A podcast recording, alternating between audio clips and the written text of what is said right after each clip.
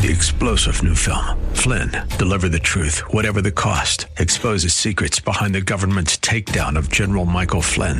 Flynn knew what the intel world had been up to. He ordered the first audit of the use of contractors. This set off alarm bells. He told the truth. He was the most dangerous person for Donald Trump to hire. They had to get rid of Flynn.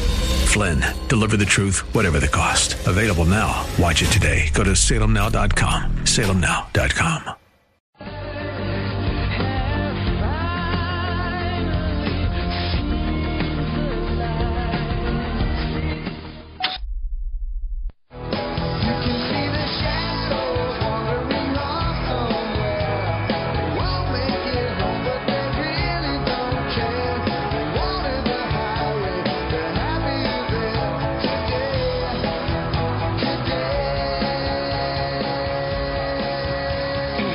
Visit Rob Black online at robblack.com. Now, back to Rob Black and your money on AM 1220 KDOW.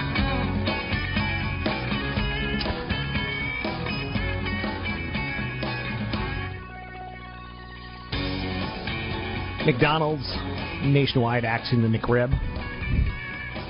Is that a story, or is that just a simplification of a menu? And or both. Joining me now from the street, Joe Deaux. Joe, how you doing today? Great. How you been? I've been well. Thanks for asking. you are pushing out a piece right now um, at thestreet.com, thestreet.com, uh, great financial website. Uh, you're tied towards it, obviously. On Americans and portfolios. Tell us a little bit about some of the research that you've recently been culling as part of this piece. Right.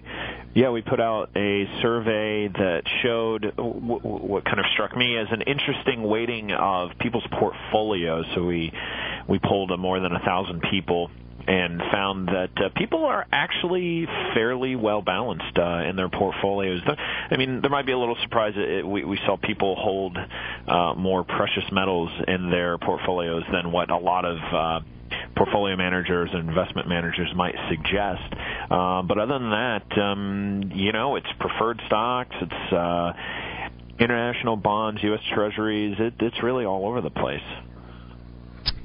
It's interesting that you, uh, that you obviously did this poll. And one thing that you said that they're pretty well diversified. Does it shock you that they're diversified, or is that just years of financial education starting to hit home by large, by mid, by small, by international, by bonds, by income? Like, isn't that diatribe out there? Maybe it's sinking in. I guess I guess what it suggests is that people who do invest typically have done a little bit of their homework, right? Okay. So, I mean, people who are responding to uh, a survey in which they ask, okay, you know, of the investments that you make, where do you invest? It it, it seems like they're they're pretty familiar with not only in investing, but investing all you know in, in all sorts of asset classes.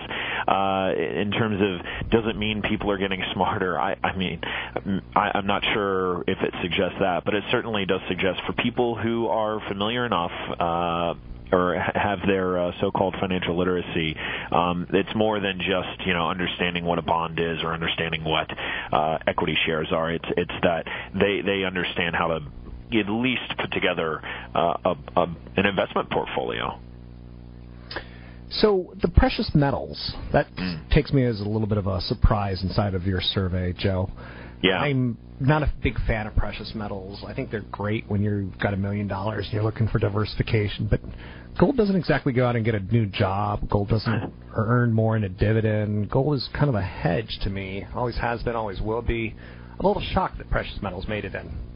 I think what you probably saw is, um, I mean, I, I cover precious metals very closely, and obviously 2013 has been a very bad year for the price of gold. Back in April, over the course of two days, we saw a drop of more than 150 dollars. Right, it was a 13, more than a 13 percent drop over two trading days. It was a pretty big deal.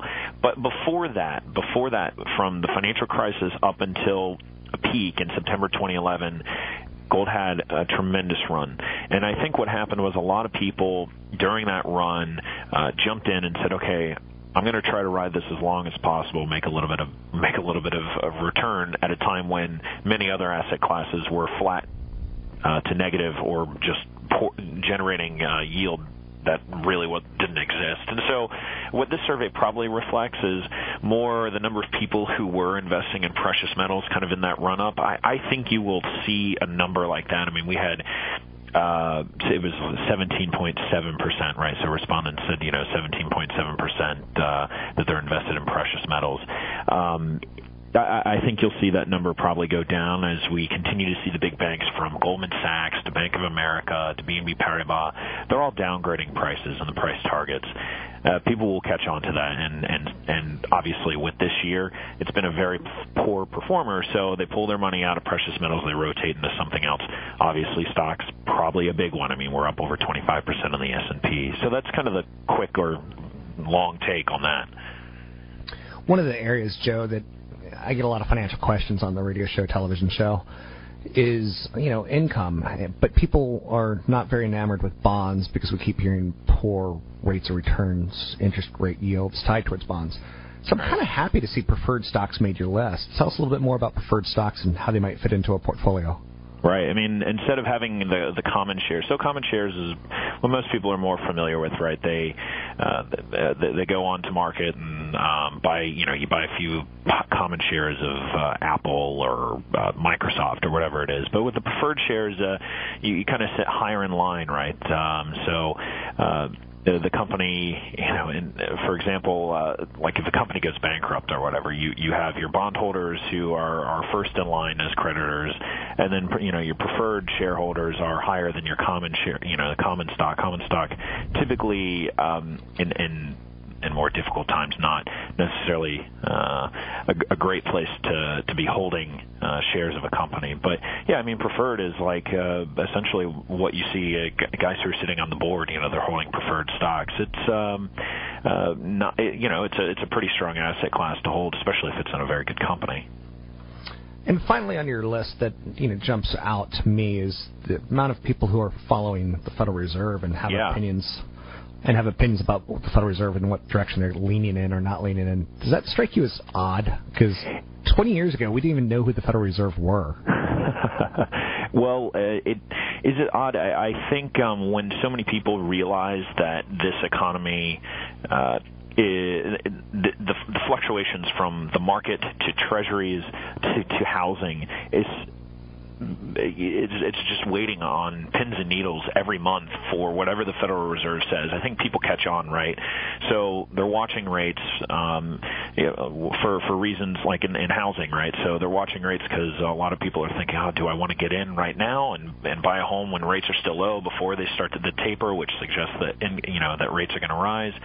Um, but you know when when the Fed pretty much you know dictates the the policies that the the market follow, uh, uh, people have caught on. I, I was surprised too to to see so many people. I mean, the survey found that most people believe we won't ex- we won't see a rise in the federal funds rate until 2014 or after. Uh, you know, and the majority of central bankers right now who vote on the policymaking meetings are expecting 2015. Right, so people have been following these statements uh, from the Fed very closely. So, Joe Deaux, you're with TheStreet.com. Anything else in this article, in this survey, that we need to know about?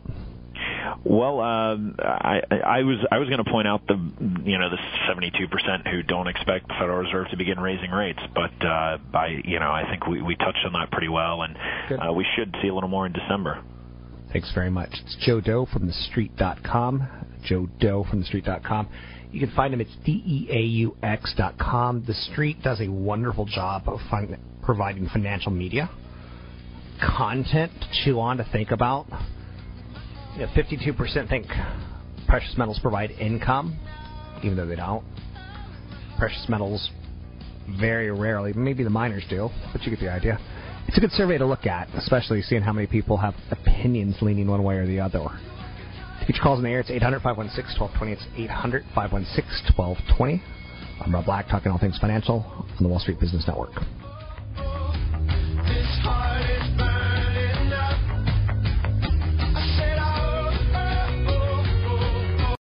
Three star general Michael J. Flynn, head of the Pentagon Intelligence Agency, knew all the government's dirty secrets. He was one of the most respected generals in the military. Flynn knew what the intel world had been up to. He understood its funding. He ordered the first audit of the use of contractors. This set off alarm bells. The explosive new documentary, Flynn, Deliver the Truth, Whatever the Cost, uncovers the facts behind this scandal. Flynn told the truth. He was the most dangerous person for Donald Trump to hire. I find out the worst enemy that I'm going to face in my life is right here in America. They took my assessment and they wanted me to change it. And I was like, I'm not changing it. They had to get rid of Flynn. With in depth interviews, archival footage, and never before seen personal records of the man behind the headlines. I just felt like I was drowning. Flynn, deliver the truth, whatever the cost. Available now. Watch it today. Go to salemnow.com. Salemnow.com.